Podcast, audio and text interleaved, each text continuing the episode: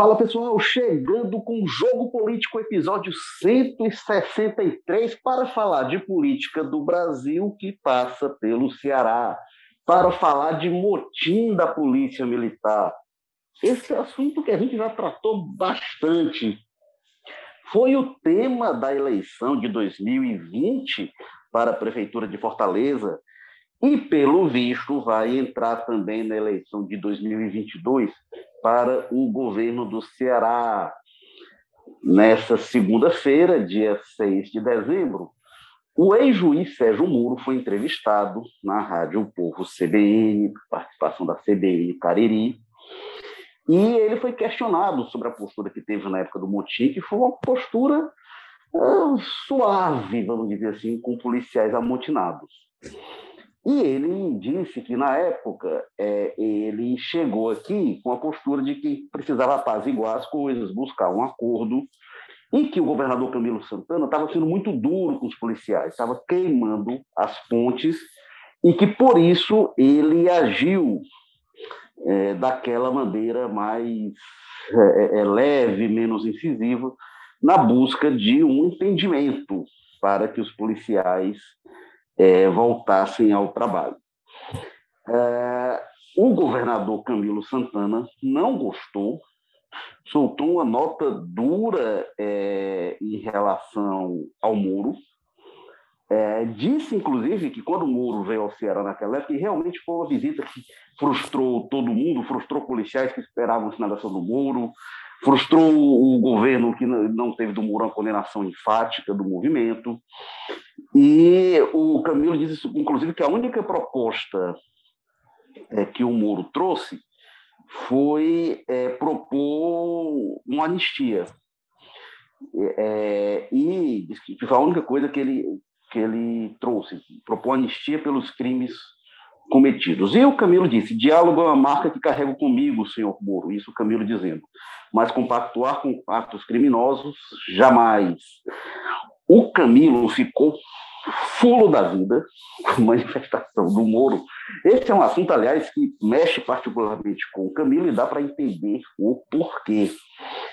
E é, dá para sentir a raiva do Camilo do tweet dele, dá para perceber ali.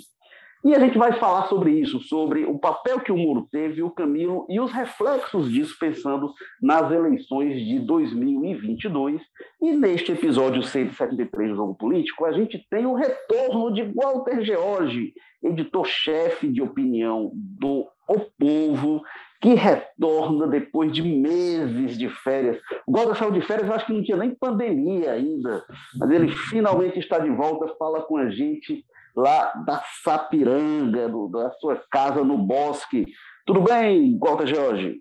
Olá, Érico Firmes, companheiros que participaram aqui do debate. Rapaz, uma das coisas, das coisas que você começa a sofrer, eu no meu caso, começa a sofrer quando está terminando as férias, que eu vou ao trabalho, eu dizer, rapaz, eu vou suportar aquele primeiro programa do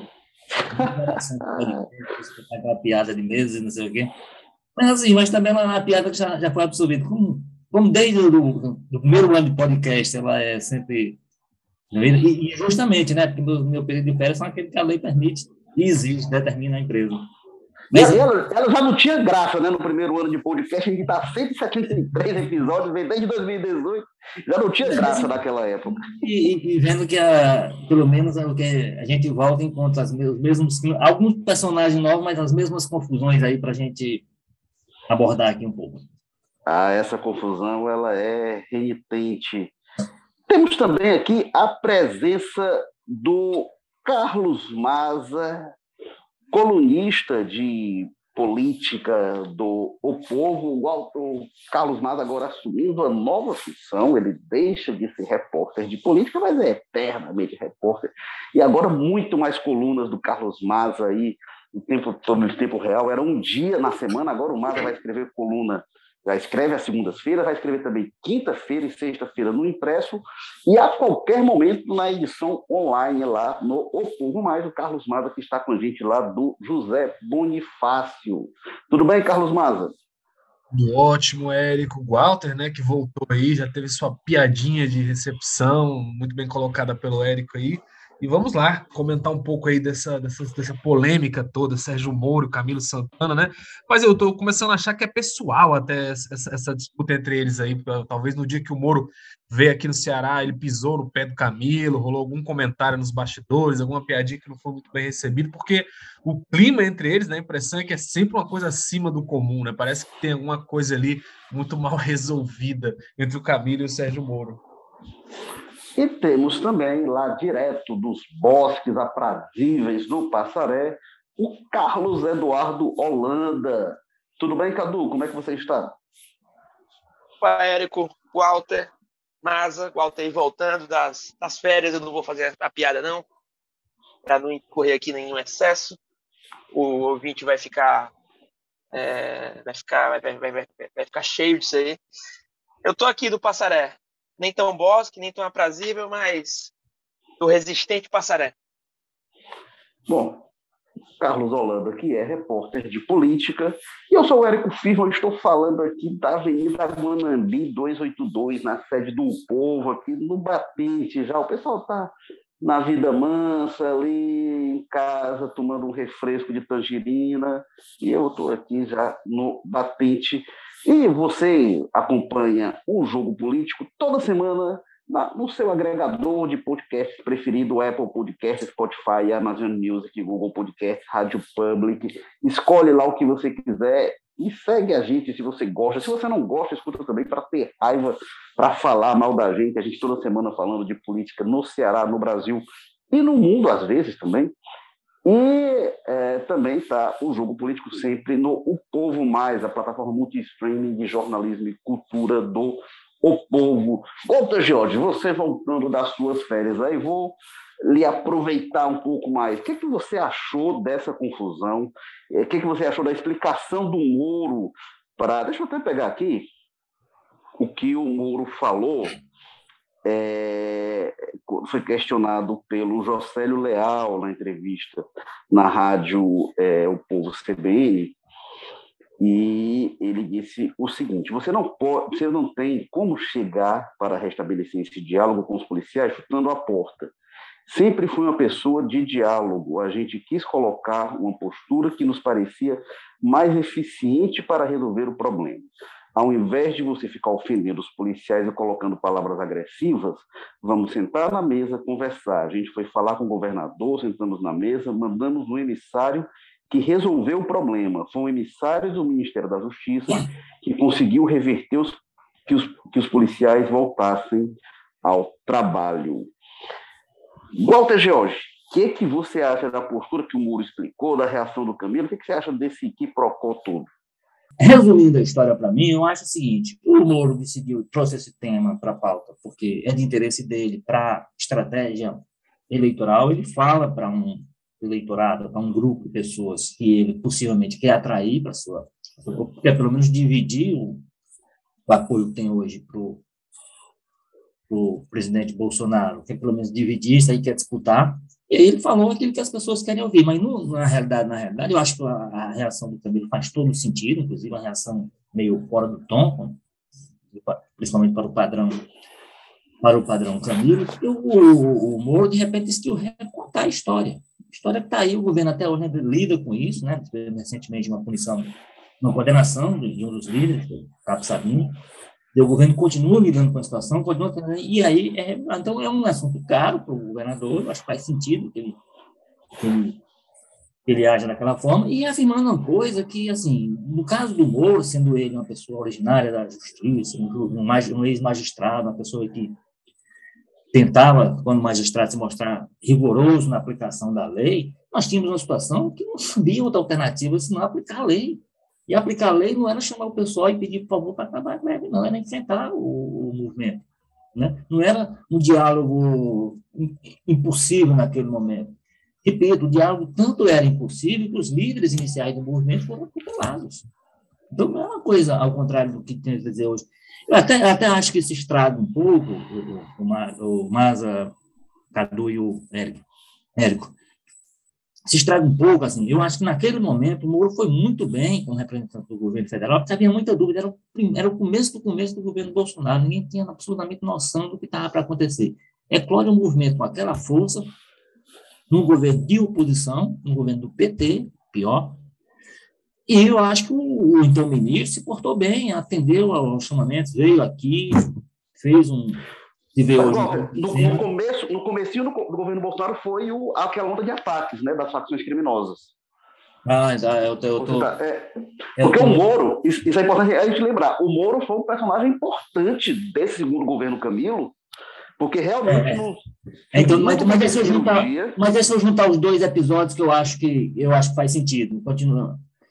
Eu acho que ele foi uma personagem importante naquele momento, quando havia todas essas dúvidas, numa área vital no governo de oposição, porque o apelo foi feito e ele atendeu esse apelo. Um ano depois, foi um ano depois, o motim, né? Foi, foi. Um ano e um, um ano depois, ah, esse episódio, e aí o governo se porta. Aí já o governo já é estabelecido, o Moro, na verdade, já a caminho, já, possivelmente já com série de desgastes também já observados do governo, né? Já, já tinha toda a convivência com, com o estilo Bolsonaro, aquela coisa toda. É, e aí, eu acho que esse conjunto de coisas que poderia dizer, não, nós tínhamos de fato um ministério que era, era um ministério do Estado, era um pessoal que agia. Aí vem, vem, aí tem esses, esses componentezinhos pontuais que. E aí ele vem, que ele nunca explicitou isso, nunca fez defesa. Tinha, fe, tinha sido feita a defesa do movimento pelo coronel Aginaldo, o, o caminhonete disse, ah, você disse que houve uma certa frustração, que se esperava uma, uma condenação mais firme do movimento e tal. Mas eu não, pelo menos eu não senti na época, não me lembro, de ter tido um movimento do, do, do, do então ministro que fosse, que parecesse simpático, à, à exceção desse último ato lá, que já foi no final, né, o coronel Aginaldo, acho que foi na Assembleia de, que encerrou a greve, né, que ele fez aquela manifestação falando do heroísmo daquelas pessoas. É, então, assim, eu acho que ele, a forma como ele recoloca esse tema em discussão estraga um pouco uma, que eu, por exemplo, como cidadão poderia ver de um de um então ministro que parece ter agido como um com papel de instituição do Estado, no caso do Ministério, que é aquela situação dramática nos dois casos, agora eu vou juntar, tanto os ataques da facção lá no começo do governo, quanto no motim dos policiais militares logo depois, assim, situações muito dramáticas, e eu acho que naqueles momentos, o que aparentava até então era que você tinha tido o Ministério da Justiça agindo para além dos, das diferenças ideológicas e partidárias que havia no, entre Brasília e, no caso, e no caso, o Ceará. Mas ele vem agora e com esse discurso, que aí é um discurso eleitoreiro, repito, é um discurso que tem, tem seu foco, tem seu alvo, tem seu objetivo, é, eu acho que eles tragam, e aí, inclusive, eu entendo que é, é, é, torturando um pouco a verdade. A verdade dos fatos que a gente sabe é que, é que aquele movimento só, só deveria ter como resposta do Estado aquilo que o governador, o governo do Ceará, no caso, ofereceu, que é um enfrentamento que se dá até hoje, né? Quer dizer, o governo, inclusive, o Estado, através do, no caso do Ministério Público, por exemplo, e aí, de alguma forma, o governo atua nisso, é, são, são importantes no sentido de também de não deixar que aquilo tudo fique para trás e que as pessoas responsáveis não venham a ser. Não dá para punir todo mundo, não dá para expulsar toda a polícia, todos os envolvidos com o motim, toda a polícia, não. Os envolvidos, que foram muita gente, mas pelo menos os responsáveis têm que ser identificados e punidos no que a lei determinar que seja possível. É, eu vou passar aqui para o Carlos Maza, que o Carlos Maza acabou também se metendo no meio desse quiprocó por causa de uma análise que ele fez que o Moro e o staff dele não gostaram muito. Eu vou se recuperar, porque o Moro, o que é que o Moro disse na época, tá? Do Muti, ele veio aqui e a postura dele foi de contemporizar. E principalmente teve uma manifestação do Moro é, já depois da visita ao Ceará. O Moro esteve no Ceará em 29 de fevereiro do ano passado, e no dia 29 ele estava em Foz do Iguaçu, no evento do COSUD, do Consórcio de Integração Sul e Sudeste, e o Moro disse o seguinte: o governo federal vê com preocupação a paralisação, que é ilegal, da Polícia Militar do Estado. Claro que o, que o policial tem que ser valorizado, claro que o policial não pode ser tratado de maneira nenhuma como criminoso. O que ele quer é cumprir a lei e não violar a lei, mas de fato essa paralisação é ilegal é proibida pela Constituição. É, foi uma manifestação na época que foi considerada suave. É, o Carlos Maza, é, escreveu uma, uma análise que eu considero é, é, fiel ao que aconteceu. E eu, eu até tenho uma divergência do Lúcia de um ponto, mas aí a gente vai tratar disso. Que o, o Maza escreveu um texto na coluna dele que é quase dois anos depois, Moro enfim condena motim de PMs no Ceará. E o Carlos Maza diz o seguinte: durante o motim, Moro veio ao Ceará e foi muito criticado por não fazer uma coordenação firme do movimento. Na época, o então ministro chegou até a dizer que o movimento era ilegal, mas amenizou críticas, destacando que amotinados não poderiam ser criminalizados e que agentes deveriam ser valorizados. Agora justifica a postura dizendo que tentava reconstruir pontes entre o governo e amotinados. Eu acho que é o que aconteceu. O que eu não sei se eu concordo com você, o Carlos Maza, é que eu não sei se a condenação de ontem que o Moro fez foi tão firme, não. Sobre... Eu acho, eu, eu acho que pelo menos dessa vez, pelo menos dessa vez lá. ele não emendou, ele não emendou imediatamente depois a crítica com, olha, é ilegal mais, né? E a gente sabe que naquele momento que teve, que a gente estava vivendo um motim, foi muito feio né, essa postura do, Bolso, do, do Sérgio Moro de colocar muitos, né, muitos cuidados na hora de condenar o movimento, porque as imagens que a gente estava vendo na época, é importante lembrar isso, eram muito graves né? É, hoje é muito fácil, talvez o pessoal que apoia o movimento do motim que teve lá dizer não, era uma luta por direitos, por salário e tudo mais. Mas tem que se lembrar do contexto, né? A gente estava vivendo um pico de homicídios imenso no estado, a gente estava vivendo uma situação de, de, terror, né, nas ruas, as pessoas com medo de sair de casa e tudo mais, é, dados aí de que as facções criminosas estavam aproveitando para acertar contas umas com as outras. Enfim, lembrando que em momento em que praticamente todos os outros nomes do governo Bolsonaro que estavam por aqui foram muito mais firmes em condenar né, o motim. Vale lembrar que o André Mendonça, que é o André Mendonça, agora indicado aí para o STF, na época era advogado-geral da União, foi mais firme em condenar. O Fernando Azevedo, que era ministro da Defesa na época, também condenou. O Jorge Oliveira, que é PM, que estava na Secretaria da, da Presidência, também condenou nas redes sociais. Todos eles condenaram e o Moro vem com essa postura assim, né?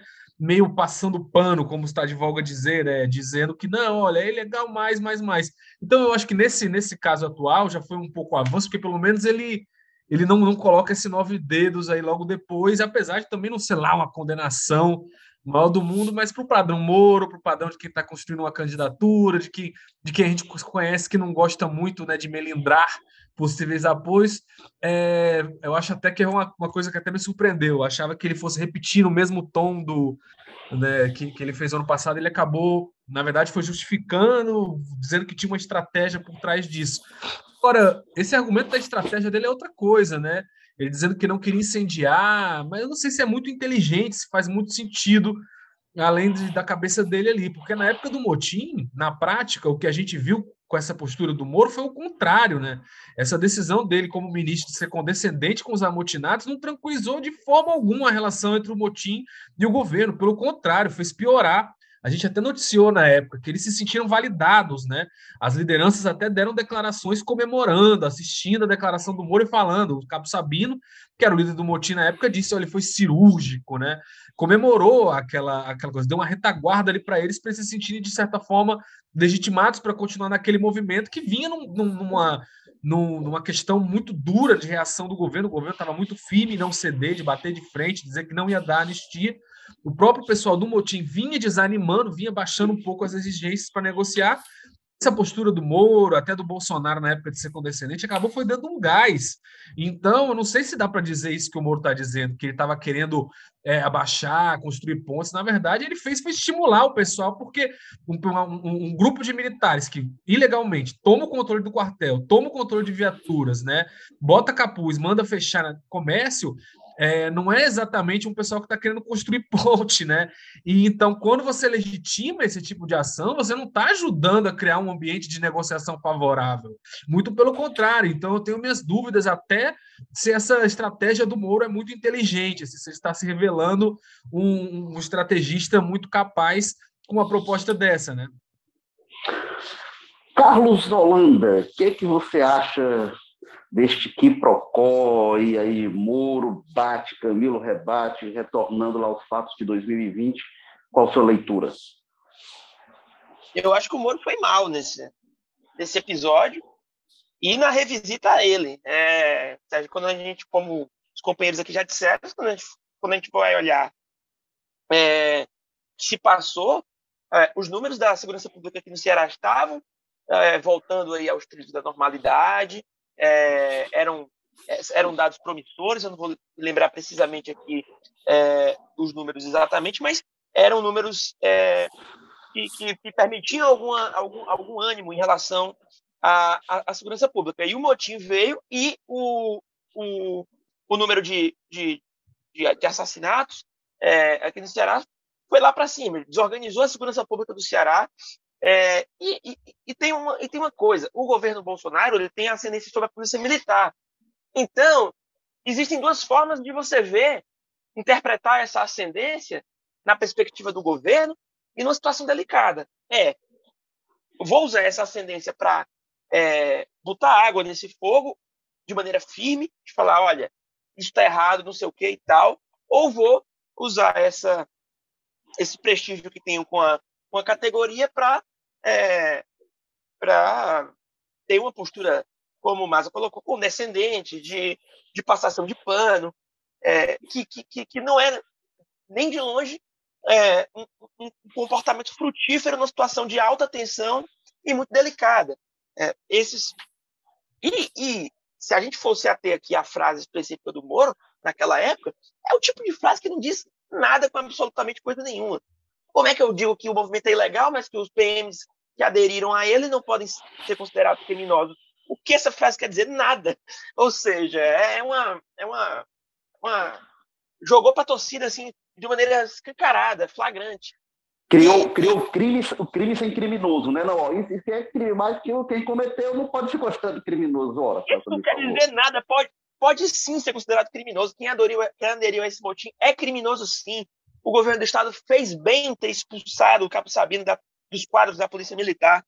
Ou seja, e, o, o Maza fez aí um, no, no, comentário dele, um, um, é, recordou brevemente aí o, o, tipo de cena que a gente assistiu, é, amutinado pedindo para baixar as portas de comércio, é, furando pneu de viatura, é, pendurado em, em, em, em, porta de viatura. Pelo amor de Deus, isso aí nenhuma, nenhuma civilização amadurecida vai permitir. É, isso aí é, é, uma, é um absurdo completo. Então, é, agora o, o. E assim, né, tem a questão do Moro, como o Goto colocou, você é sempre um cara é, que na retórica é muito intransigente com toda, com toda a irregularidade, com todo o ato de corrupção, de, de criminalidade, é, se, se coloca aí como esse bastião da moralidade com a coisa pública. Então, é, eu acho que o Sérgio Moro está errado do começo ao fim nessa nessa história e é, eu assim ele, ele ele ele realmente tem uma postura mais comedida e, e para esses casos de tensão até é, melhor ou menos pior do que a do presidente Jair Bolsonaro mas quando a gente se atém à essência da fala dele é uma é, é, é algo inócuo pouco então é, e eu acho que, aí, me deslocando, deslocando olhar para o governador Camilo Santana, eu acho que a, é, uma, é uma posição firme e, e, e acertada de, de, de, de, condenar, de reiterar é, a esse reiterar a crítica a esse movimento que, que, que tanto custou para a sociedade aqui cearense, sociedade civil cearense, colocou as pessoas em pânico, em um pânico mais do que justificado. Era um período que a gente estava na iminência do carnaval, a gente atravessou o carnaval é, por baixo desse caos, enfim. Quem é cearense sabe, quem não é, teve uma, alguma dimensão, porque a proporção do, do, desse período foi, foi nacional. É, sobre o que você falou, Cadu, 2019, o, o Ceará vinha da maior redução de homicídios na história. E assim, vamos lá, também não é nada demais, porque reduziu muito, porque vinha muito ruim. Os anos mais violentos da história do Ceará foram 2017, o ano mais violento, e 2018 melhorou, mas foi o segundo mais violento da história. 2019 começa com a onda de ataque que a gente falou, a onda de ataque das facções criminosas, que o Moro também agiu naquela época, mandou Força Nacional e tal.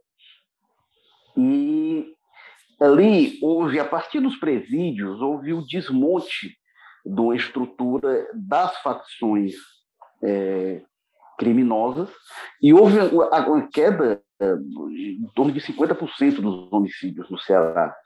Foi muito expressiva mesmo, e aí vinha realmente melhorando. Quando houve o motim, isso se desorganiza, facções que estavam enfraquecidas começaram a se reorganizar e a situação até hoje a gente não volta para aquele patamar. Assim, piorou e tem sido lenta a melhora. Tem uma coisa que eu até entendo do que o Moro falou, assim, quando ele diz que é, eu não poderia entrar sendo muito agressivo quando eu chego como um agente externo na perspectiva de mediar, eu acho que faz um certo sentido isso. A questão é o tom em que isso é feito. O discurso do Moro na época, quando ele fala que é ilegal e tal, eu acho que ele contemporizou demais. E quando junta os outros atores, aí é que eu acho que a coisa degringola de vez. Que aí o Walter citou, citou o Aginaldo, né? O vídeo do Aginaldo na época correu o Brasil. Né? E era um, um discurso realmente. É, eu vou recuperar aqui o que o Aginaldo falou, porque era um. um Fernando discurso... Azevedo, por exemplo, foi muito melhor. O Fernando Azevedo, ex-ministro da Defesa, por exemplo, foi muito melhor então, que o então, Sérgio Moro. Que esteve aqui na época, eu não, não lembro qual foi a postura dele. Eu é, até publiquei uma foto dele com, com o, o, o Moro e o Camilo aqui no Ceará, mas não lembro qual foi a postura dele, Cadu. Como foi? Ele inicialmente falou que a, que a GLO deve, deveria ser evitada ao máximo, mas ele, ele teve uma, uma, uma fala mais, mais, mais incisiva diante do que estava acontecendo é, mais distante do que, do que foi o tom do, do, do Sérgio Moro. Uhum. É porque o Moro, ele defendeu assim, olha, a gente vai ter que amansar com esse pessoal. E tem uma coisa que o Camilo fala que o Moro não negou, né? O Camilo fala que o Moro para cá propôs anistia aos policiais. Isso é um agravante em relação à manifestação pública dos policiais. Olha aqui o que o Asnaldo falou na época falando para os policiais. Isso foi na Assembleia que decidiu o fim do movimento. Nesse momento, o Cabo Sabino, que era o principal líder dos amotinados, ele era contra encerrar o motim, e ele dizia, até quando foi aprovado, ele disse, vocês entregaram minha cabeça, enfim, você, eu, eu vou ser caçado, eu vou ser afastado da polícia. Ele Vocês sabia. assinaram também meu pedido de demissão, né? É, isso, assinaram meu pedido de demissão. Era, era, ele não tinha noção da gravidade do que ele estava fazendo, né? Sabia. E, e qual era o que ele contava? Não, a gente vai negociar no mínimo a anistia. E foi o que o Camilo não aceitou ceder. E nessa Assembleia, o Aginaldo falou o seguinte: vocês movimentaram toda uma comissão de poderes constituídos do Estado cearense e do governo federal.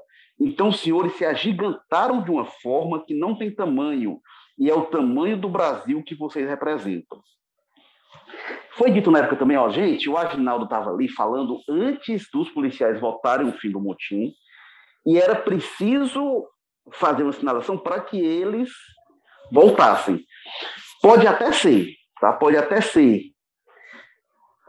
E, tem uma coisa que eu acho importante considerar também, assim, acho que é importante punir os policiais como tem ocorrido, Está sendo punido muito menos gente do que participou do movimento de fato, porque o pessoal usava máscara e tal. Vamos lembrar, né? Teve é, é, o senador Cid Gomes baleado. Ah, ele foi baleado porque teve um ato deslocado de avançar com retroescavadeiro sobre o quartel da polícia. Verdade. Não tinha como acabar bem aquilo ali, porque se o Camilo prossegue, se o Cid, o Camilo não, o Cid, se ele prossegue, ele ia passar por cima lá do pessoal que estava dentro do quartel, ia ser um destroço, ia machucar muitas pessoas ali. É, imagino que tem gente que se feriu, inclusive, mas também não tinha nada que o pessoal está lá dentro tomando quartel, não tinha nada que o pessoal está armado fazendo movimento político. É, o Maza citou aí o pessoal mandando fechar comércio, mascarado, tomando viatura. É, recentemente tem gente investigada por extorsão durante o motim, policial cometendo roubo durante o motim. Isso tudo é muito grave. Então, assim, é, muito menos gente está sendo punida do que foi. Agora, é fato uma coisa, assim, o Ceará precisava que aqueles policiais que estavam amotinados voltassem ao trabalho. Não tinha como expulsar todo mundo e nem prescindir daquele pessoal. O problema é que o discurso do Aginaldo vai demais, assim, é, é, além do. Você pode fazer um aceno, mas tem um limite do possível. E o presidente Jair Bolsonaro também. O presidente Jair Bolsonaro fez uma live em que ah, você vai tentar chegar como mediador, né? Então, você vai ficar ali entre o governo e entre os policiais. Não, o Bolsonaro não fez é, uma cobrança aos policiais. Olha o que ele disse na época para o governador Camilo Santana, que resolva esse problema que é do seu estado. Isso é melhor para todo mundo. Negocie com sua polícia militar e chegue a um bom termo nessa questão. E aí é onde eu quero chegar. Assim, tem uma questão que o Moro explica, que é, não, a gente tinha de mediar ali, e acho que ele, é, é eu entendo que ele, que ele chegasse para mediar, mas ele perdeu o tom nisso. E acho que perdeu o tom porque tinha uma postura política que é de oposição ao governo do PT no Estado e de simpatia com as corporações policiais. Mais do que simpatia, de, de aliança política com as corporações policiais. Pois é, eu, eu, eu, eu, acho que, eu acho que tem um ponto de partida aí que tinha que nortear governos e governos aí em todos os planos, estadual, municipal, federal, as autoridades envolvidas. O ponto de partida é o seguinte, aquele movimento é ilegal. Eles não podem fazer, pelas razões que você falou até, essas pessoas são armadas. Então, um movimento, com pessoas, um movimento desse tipo com pessoas armadas gera aquilo que aconteceu em Sobral. É aquilo que aconteceu em Sobral. Alguém dá um tiro, alguém do movimento dá um tiro lá no outro, arrisca matar, inclusive, seria uma autoridade. Então, esse ponto de partida, o Bolsonaro tinha que levar em consideração, o Moro tinha que levar, e aí o Moro, principalmente no perfil dele, aquele perfil do homem, né, a, a lei acima de, como é, a lei, a lei é para todos, a lei é acima de tudo. Então, a lei ali tinha que, já determinava o lado que as pessoas tinham que estar.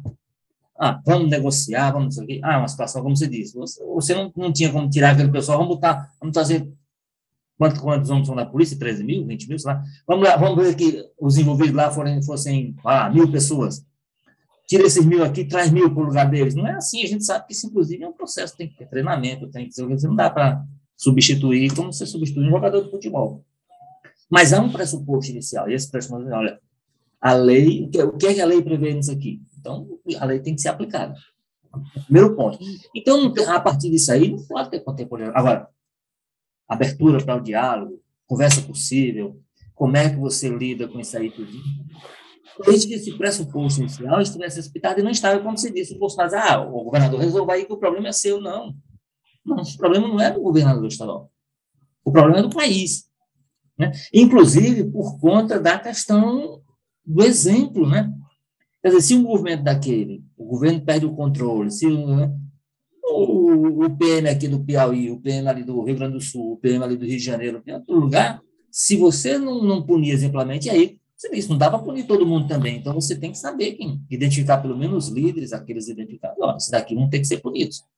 Porque precisa ficar algum tipo de, de lição aprendida com isso aí. É por isso é que é ruim o Moro, o Moro é, trazer de volta esse debate da forma que fez. Para mim, de uma forma absolutamente eleitoreira.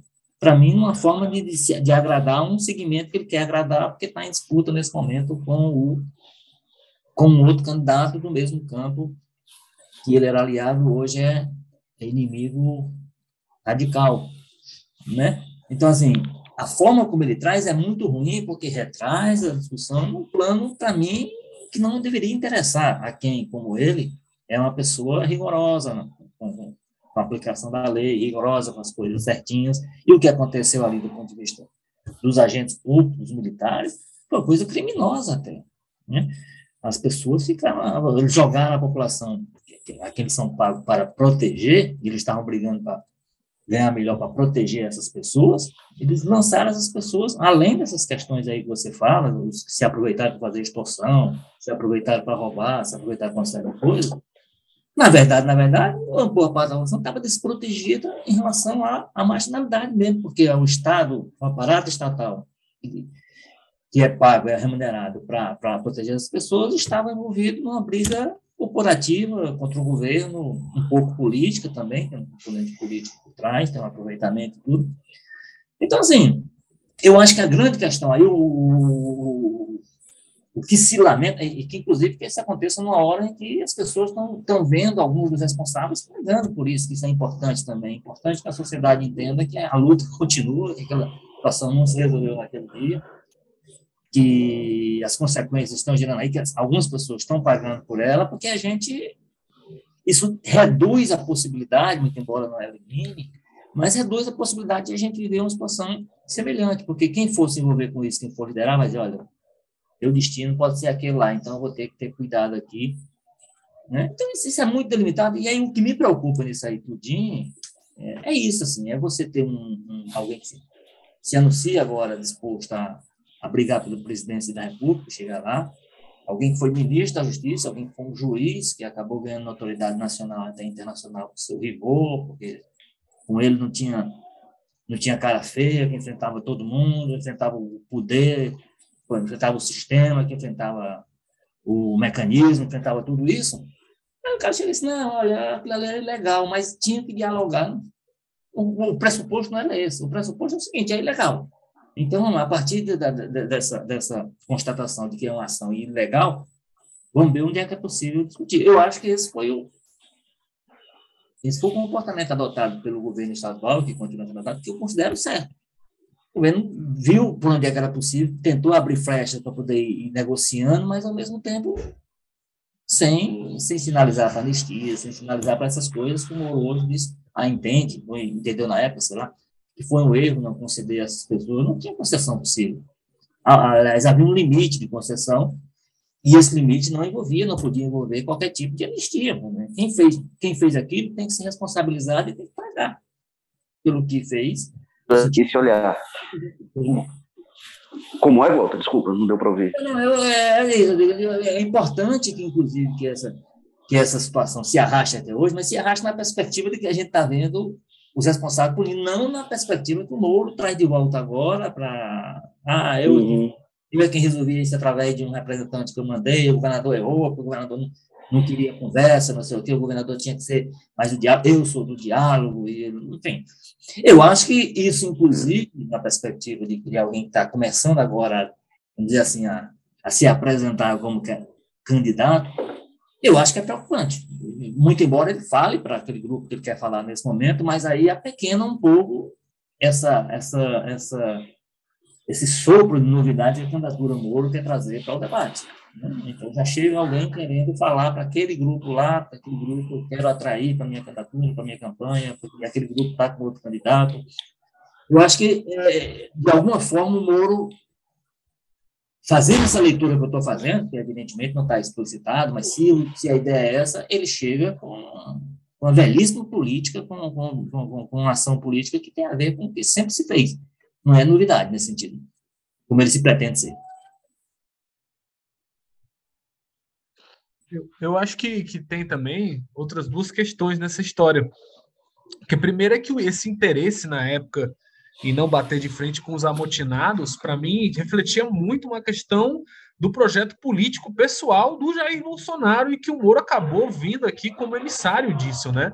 Agora ele está aí em rota de colisão com o Bolsonaro, tentando ser o contrário do Bolsonaro em tudo, né? Fazer um bolsonarismo sem Bolsonaro. Mas na época, é, é, esse interesse em não melindrar de forma alguma os PMs, né, não negar, tinha a ver com o projeto do Bolsonaro, porque a gente lembra que o Bolsonaro tinha essa, né, é, essa, essa, essa aliança automática aí, digamos assim, com os militares dos estados e tudo mais, e que é importante essa base é, de PMs apoiando ele e tudo mais. E um outro componente é o próprio Aginaldo aí, que você comentou, comentou depois, né? Ele é candidato, né? Deve se filiar ao PL aqui no Ceará, partido do Bolsonaro, e disputar vaga, vaga aí de deputado federal. Vale lembrar que esse discurso dele exaltando o pessoal do Motim foi feito no início de março, menos de um mês depois dele se casar com a Carla Zambelli, né? Que é uma deputada bolsonarista lá de São Paulo. E quem era o padrinho do casamento? Um dos padrinhos, o Sérgio Moro, então, naquela época do motim, não tinha tido duas semanas que o Moro fez um discurso de padrinho no casamento dos dois, um evento muito marcadamente político e muito marcadamente alinhado com ideologia bolsonarista, né? de extrema direita, de, enfim, de, de usar é, a quase essa tensão com, com, a, com a polícia militar aí como uma forma de, de plataforma para o bolsonarismo.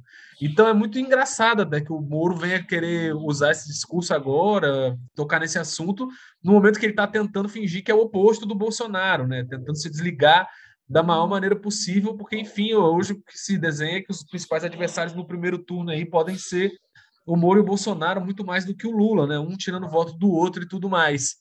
É, então, eu acho que não dá para diminuir essas questões. O Moro, quando falou essa história aí de, de pegar leve com os, os policiais, ele estava fazendo o serviço da pauta do bolsonarismo da direita radical, né? Enfim, engraçado que ele não se lembre disso agora. Carlos Holanda, diga lá. Não, eu acho que é por aí mesmo.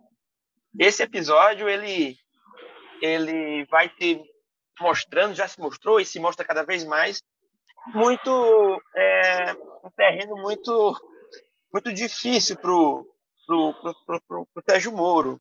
É, todas as, as justificativas que ele possa oferecer são, se não fáceis, é, refutáveis. É, se não facilmente refutáveis, somente refutáveis. É, eu acho que é, ele, ele, ele inicialmente ele veio sim como como um, um emissário do, do governo Bolsonaro. Acho que inclusive essa postura de de, de, de ali de, de não ser incisivo, de dar uma passada de pano, de fazer alguns acenos, alguns dos quais é, bem enfáticos acenos, eu acho que isso tem, inclusive, o dedo do, do próprio Bolsonaro, quando, quando os seus ministros viajam para cá, para Fortaleza, de falar assim, ó, não vamos é, é, se indispor com, com, com um grupo de profissionais sobre os quais eu tenho ascendência e que são importantes para o meu projeto de, de poder.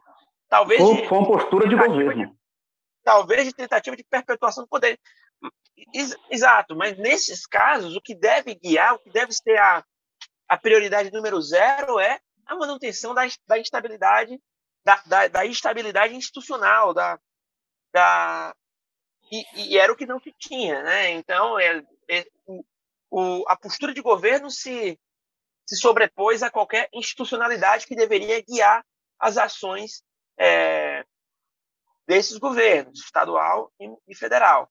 E, no, e, e, na, e no, no aspecto do governo federal não, não foi o que a gente viu, né? Então, é, eu acho que primeiro, o Maza, concordo com o Maza, o Moro vem como, como um, um representante do, das, das orientações do Bolsonaro.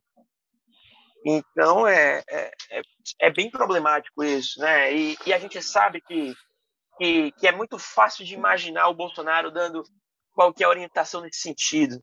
É, o Bolsonaro, quando não confunde o que é questão de Estado questão de governo, ele, se essa confusão não for genuína, ela é proposital. Ou, e eu não sei o que é pior, né? É você não saber de verdade ou, ou fingir que não sabe. E no caso do Bolsonaro, as duas coisas acontecem com um nível de frequência muito similar. Então, é, eu acho que foi o que se passou aí. E, e eu não sei qual é, passados dois anos, a repercussão que esse motim vai ter no debate é, é nacional, né? Quando e talvez tenha quando ele for confrontado sobre, sobre momentos-chave ali da gestão dele à frente da pasta do Ministério da Justiça. Mas. E se, e se essa minha previsão se confirmar, ele vai ter que melhorar o discurso. Porque, repito, tá, é, é o, o, que ele apresentou ali para o Jocélio, para o Henrique, e para Raquel e para o Farias, está meio ainda inconsistente. É, o que eu, como eu falei, o que eu entendo da parte é isso assim, que, que ele que está chegando, a coisa mais importante é fazer o pessoal voltar ao trabalho. O que eu acho que ele ignora do contexto é o seguinte: o que, que foi aquele motim do ano passado?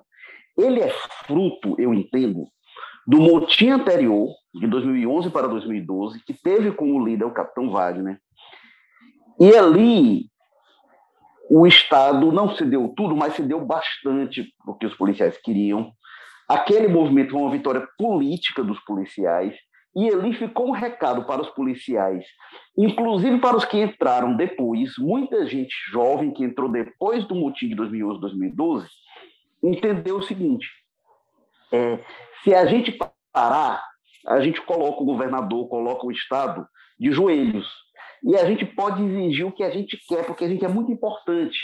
A gente não pode parar. Então, se a gente parar, eles vão ter de ceder. E a gente vai fazer o que a gente quer. Então, muita gente que entrou na polícia depois disso admirava aquela história. Inclusive, o 3 de janeiro, que foi o dia do acordo, é um referencial para os policiais militares do Ceará. É um, um dia de vitória política, enfim. É, e muitos que entraram depois queriam ter a sua própria vivência, porque eles imaginavam que a gente parar, pronto, não tem jeito, vão ceder porque a gente é muito forte. É, e eles queriam fazer o motim. O Capitão Wagner, o Walter lembrou em dado momento, o Capitão Wagner até insuflou lá o pessoal para ter manifestação e tal, mas ele não queria que chegasse ao ponto do motim, porque o, Wagner tinha leitura, inclusive, é, de que o contexto político era desfavorável. E aí ele perdeu o controle dado momento. Ele o Noélio perderam o controle. E, não conseguiram conter depois. Eles insuflaram primeiro e depois não conseguiram mais controlar. Então, assim, tinha um histórico de que aquele motim era resultado da vitória que teve no motim anterior. Inclusive com participação do PT, por exemplo. Foi feita anistia no Congresso Nacional, aprovada no Congresso Nacional, anistia aos policiais, aprovada pelo senador, na época, José Pimentel. Ele propôs o, o, a anistia e foi aprovada. É, Ué, é, é, por isso que é importante, é por isso que eu estou assim, insistindo na ideia de que seria mais é, as, as, autoridades federais e aí as autoridades que estão no cargo e aqueles que passaram por ela é, estariam em posição melhor se, se juntas ao governo, se juntam a outros interessados, gente, em espremer a interpretação e atrás de responsabilidades e de punições exatamente para não ter isso que você está dizendo. Você tem razão. Assim, o segundo movimento é fruto dos resultados bons, dos bons resultados do primeiro, inclusive no sentido de gerar lideranças, né? Gerar lideranças políticas, pessoas que estão. Gente que se elegeu depois. É, então é um movimento que. Não o Wagner. O então, Wagner, o Cabo Sabino mesmo. É, a onda toda. Então, assim, é, é por isso que você tem que, pegar aquele, aquele episódio e ir até as últimas consequências em relação ao que aconteceu, por que aconteceu, quem são os responsáveis e punir eventualmente responsável, que é uma ação, uma ação errada, equivocada, ilegal, é, identificada com, com aquele momento e responsabilizado por ele. Então, assim, é, é, ao invés disso, aí o Moro, é por isso que eu digo assim, é muito ruim a forma como ele traz, porque ele traz, quer dizer, olha, só houve aquilo o governador fez isso, ao invés de fazer aquilo, se ele tivesse naquela época. Simplifica uma coisa que a gente sabe que está longe de ser simples, porque, inclusive, tem esse encadeamento. Uma coisa que justifica a outra. Então, nesse momento, se você tivesse, e o presidente, é como já foi dito, é bom, a gente tem que colocar esse contexto, como Massa, Massa já falou aí, ele tem razão. A gente tem que colocar o contexto do governo federal que estava lidando com a base dele, né? Tinha, tinha todo o cuidado e todo o interesse que aquela coisa não fosse fosse, fosse um, movimento, sei lá, de professores, que o governo não tem universidades, aí, aí o governo estava liberado para fazer o que quisesse, por exemplo, porque não tem nada a ver com o que é o pensamento do, do, do, do presidente e tal, do, assim, aliás, das prioridades do que ele, que ele tem como... Então, assim, é, essa é a questão que me parece, que me parece fundamental. Que a gente, aquele episódio não pode passar em branco. É preciso que as responsabilidades sejam identificadas e sejam. E aí, quem também foi inocentado, que seja inocente, mas quem foi. É, quem teve a responsabilidade confirmada, que seja levado à punição, para poder a gente não ter daqui a pouco, de novo, que está discutindo uma coisa dessa, porque como o movimento anterior foi muito bom, fica na memória das pessoas, daqui a pouco já é no terceiro, já é no quarto, e você não tem como controlar com todos os mas delicadezas, assim, a gente antes era tranquilo com relação a isso, a gente sabia que greve em PM não existia. Até uns anos atrás, isso estava culturalmente estabelecido no nosso Não, PM né? De repente começou a essas negociações, e aí. O primeiro que teve no Ceará do tipo foi ali em 97, o governo Tasso Gereissati. Ah, é e foi reprimido de forma dura. E aí passou-se mais de uma década sem haver outro, houve na virada de 2011, 2012, e aí teve outro 2020, porque naquele período ali ficou esse recado: olha, dá certo, vai por esse caminho aqui. E é tão grave, igual, o mais acompanha bem isso. Muita gente daquele movimento do ano passado foi candidata na eleição de, de 2020. Então, então, assim, o pessoal fez um movimento pertinho da eleição, parece até que olhando para 2012, quando teve gente que se projetou eleitoralmente. Mas se a gente for ver, né, mas se a gente for ver, ninguém me parece ter tirado proveito tão Naufragaram, naufragaram. Eu, eu, ia falar isso, eu não vi ninguém tirar proveito. Tem um recado que o movimento fracassou. Tem um recado que fracassou.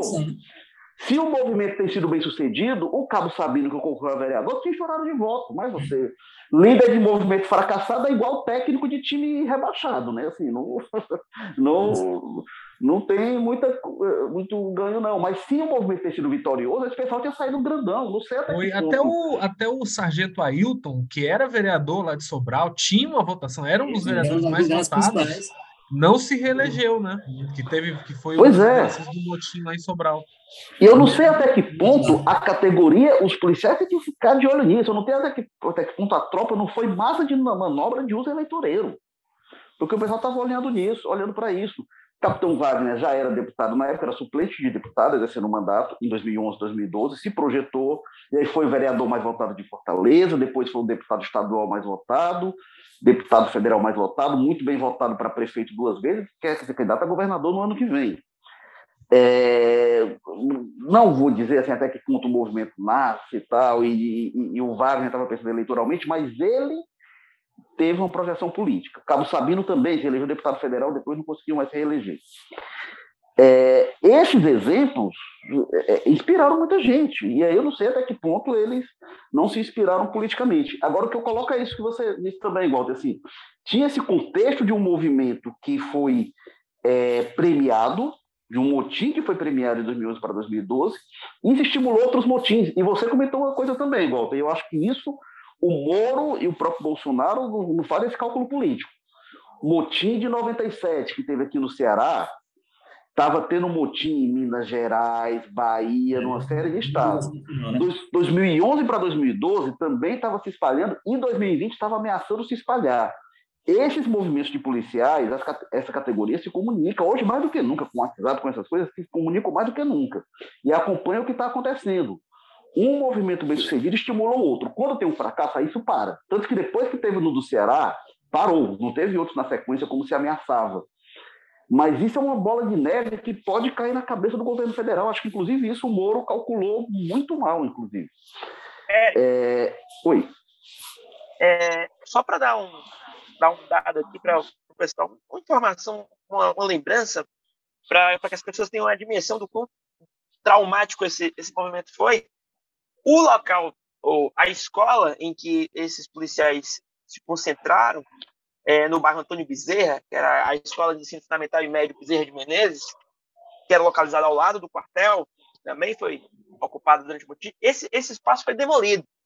O, o, o governo decidiu demolir esse espaço para que aquela memória é, não se perpetuasse de maneira nenhuma naquela, naquela, naquela estrutura, naquela estrutura física. E agora, me deslocando, voltando para o Moro, a gente estava falando muito sobre o que o Moro disse quando esteve aqui no Palácio da Abolição, é, mas aí o Moro ele, politi, ele politiza o, o, o movimento, ele politiza a sua participação quando o motim acaba. Ele, ele, ele fala inicialmente que o governo federal esteve presente desde o início, fez tudo o que era possível dentro dos limites legais, respeitando a autonomia do Estado, prevaleceu o bom senso sem radicalismo. Sem radicalismo. E aí tudo bem. Só que ele complementa. É, eu estou lendo aqui uma matéria da Folha de São Paulo que, que, que, que a época registrou isso. A gente também registrou. Morto também ressaltou que a crise local da segurança pública só foi resolvida pela ação do governo federal e disse que foi solucionada apesar dos Gomes, se referindo aos irmãos Ciro e Cid Gomes. Aí ele aí abro aspas para o ministro explorar politicamente o episódio, ofender policiais ou atacá-los fisicamente só atrapalharam. Apesar dos Gomes, a crise foi resolvida. Ou seja, é, a, é muito. Ele, ele, ele, ele, ele enche aqui de, de política essa, essa manifestação quando o, quando o movimento acaba. Então, é... Isso aí, né, Carlos Holanda? Aí você me corrija se eu estiver errado. Isso aí foi numa resposta dele via, no Twitter à manifestação do Ciro, E depois que termina o movimento, o Ciro foi para o Twitter e aí espinafrou o Moro e o governo federal. E aí o Moro respondeu. Sim, sim. Foi, o, o Ciro já tinha dado declarações fortes no decorrer do, do movimento, a, depois que o irmão dele é baleado e quando o movimento enfim termina. É, todas elas na direção do. Algumas na direção do Bolsonaro, mas eu, se, salvo engano, sobretudo na se colocando na rota do, do, do Sérgio Moro. Então, é, no, no é... dia que o, o motim acaba, no dia 1 de março, acho que no dia 2 de março teve essa confusão política já amanhecendo o dia.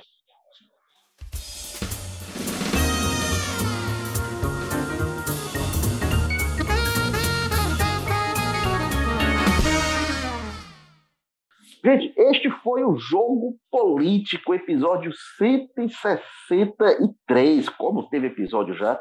E teve na estratégia digital o Diego Viana, produção do Marcelo Teixeira, edição Nicole Vieira, diretores executivos de jornalismo Ana Nadaf e Eric Guimarães, e a participação sempre muito honrosa que a gente tem de volta. Nos poucos meses do ano que ele não está de férias, a gente tem a participação honrosa aqui de Walter George. Obrigado mais uma vez, Walter, aí da Sapiranga. Bom, bom até, até a próxima semana, né? espero que na próxima semana sem a piadinha que você vai ter que guardar para daqui a um ano de novo. Obrigado, Carlos Holanda do Passaré. Obrigado, Érico, Walter, Maza, prazer inenarrável. E obrigado ao outro Carlos, o Maza do José Bonifácio. Érico, Walter, Cadu, prazer estar aqui com vocês. Espero que semana que vem voltemos com mais piadinhas aí para incomodar o Walter. Um abraço. eu queria, eu queria ser o alvo das piadas, eu queria estar de férias para voltar e ser alvo das piadas, mas minhas férias não são como as do Walter, não. É uma vez na vida, uma vez perdida. Eu sou Érico Firme, estou aqui na nossa base, na sede do povo, na Guanambi 282. E semana que vem, se tudo der certo, a gente está de volta, sem férias e talvez com piadas. Tchau, pessoal.